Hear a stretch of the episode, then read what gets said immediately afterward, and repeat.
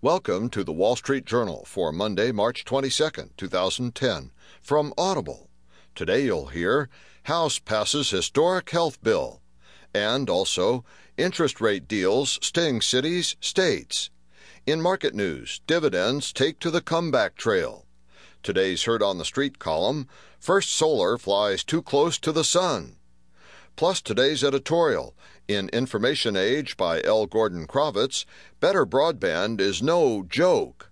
And from Personal Journal, What a Weekend at the Big Dance.